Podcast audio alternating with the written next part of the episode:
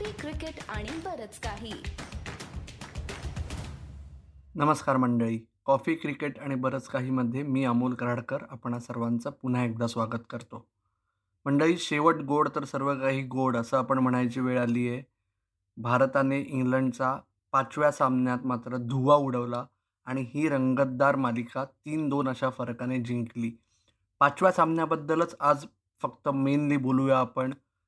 सर्वात मोठी गोष्ट काय होती? तर भारताची ओपनिंग पेअर भारताच्या सलामीचे फलंदाज म्हणून कॅप्टन आणि व्हाईस कॅप्टन जे दोन जगातले सर्वाधिक धावा बनवणारे टी ट्वेंटी इंटरनॅशनलमधले बॅट्समन आहेत. विराट कोहली आणि रोहित शर्मा उतरले आणि ज्या पद्धतीने त्या दोघांनी सलामी मिळवून दिली संघाला तेव्हापासून शेवटच्या ओव्हरपर्यंत एक मात्र अधोरेखित झालं होतं की एक म्हणजे एकच संघ हा सामना जिंकणार आहे. ज्या पद्धतीने विराट आणि रोहितने संघाला एक क्विक फायर सुरुवात करून दिली जी आपण म्हणतो झंझावाती सुरुवात करून दिली त्यावरून हे लक्षात आलं की कदाचित भारताला जे टी ट्वेंटी क्रिकेटमध्ये एक रेव्होल्युशनरी भारतीय संघाच्या दृष्टीने एक पाऊल उचलायचं आहे ते कदाचित ह्या सलामीच्या जोडीत उचलू शकतात. कारण काय?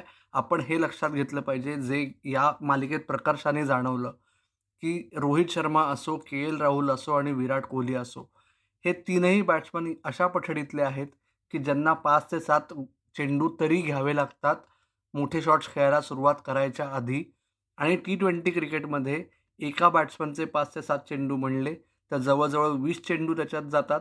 आणि त्याच्यामुळे संघात म्हणजे चांगला संघ आणि अपराजित संघ किंवा बलाढ्य संघ यातला फरक इथे जाणवू शकतो. आणि आपण पाचव्या सामन्यात पाहिलं की ज्या पद्धतीने विराट एकीकडे वेळ घेत होता म्हणजे त्यांनी ठरवलेलं होतं की आपण नांगर टाकायचा आपण अख्खी इनिंग्स बॅटिंग करायची आणि पलीकडच्या एंडनी रोहितने त्याचे फटाके वाजवायला सुरुवात केली. तेव्हापासून लक्षात आलं रोहित गेल्यानंतर सूर्यकुमार यादवनेही तेच केलं. सूर्यकुमार यादव तीन नंबरला टी ट्वेंटी क्रिकेटमध्ये आय पी एलमध्ये सर्वात जास्त कम्फर्टेबल आहे असं आपण पाहिलं आहे तो नंबर त्याला भारतासाठी पुन्हा एकदा मिळाला आणि त्याने पुन्हा एकदा त्याचं सोनं केलं. त्याचबरोबर सर्वात मोठा मुद्दा या सामन्यातला की तेराव्या किंवा चौदाव्या ओव्हरमध्ये विकेट जेव्हा पडली जरी श्रेयस अय्यर आणि रिषभ पंत हे ताफ्यामध्ये होते तरी भारताने हार्दिक पंड्याला प्रमोशन दिलं. आणि तो माझ्या दृष्टीने सर्वात मोठा मुद्दा आहे कारण ह्या सिरीजमध्ये आपण बघितलं आहे की आत्तापर्यंत तरी रिषभ पंत आणि श्रेयस अय्यरच्या बाबतीत भारतीय संघ रिजिड होता. ते काही जरा तरी त्यांना त्यांच्या बॅटिंग पोझिशनपासून बदलत नव्हते. वेअरॅज मला असं वाटतं की हार्दिक पांड्या हा जर तुमचा सर्वात डेझिग्नेटेड फिनिशर आहे.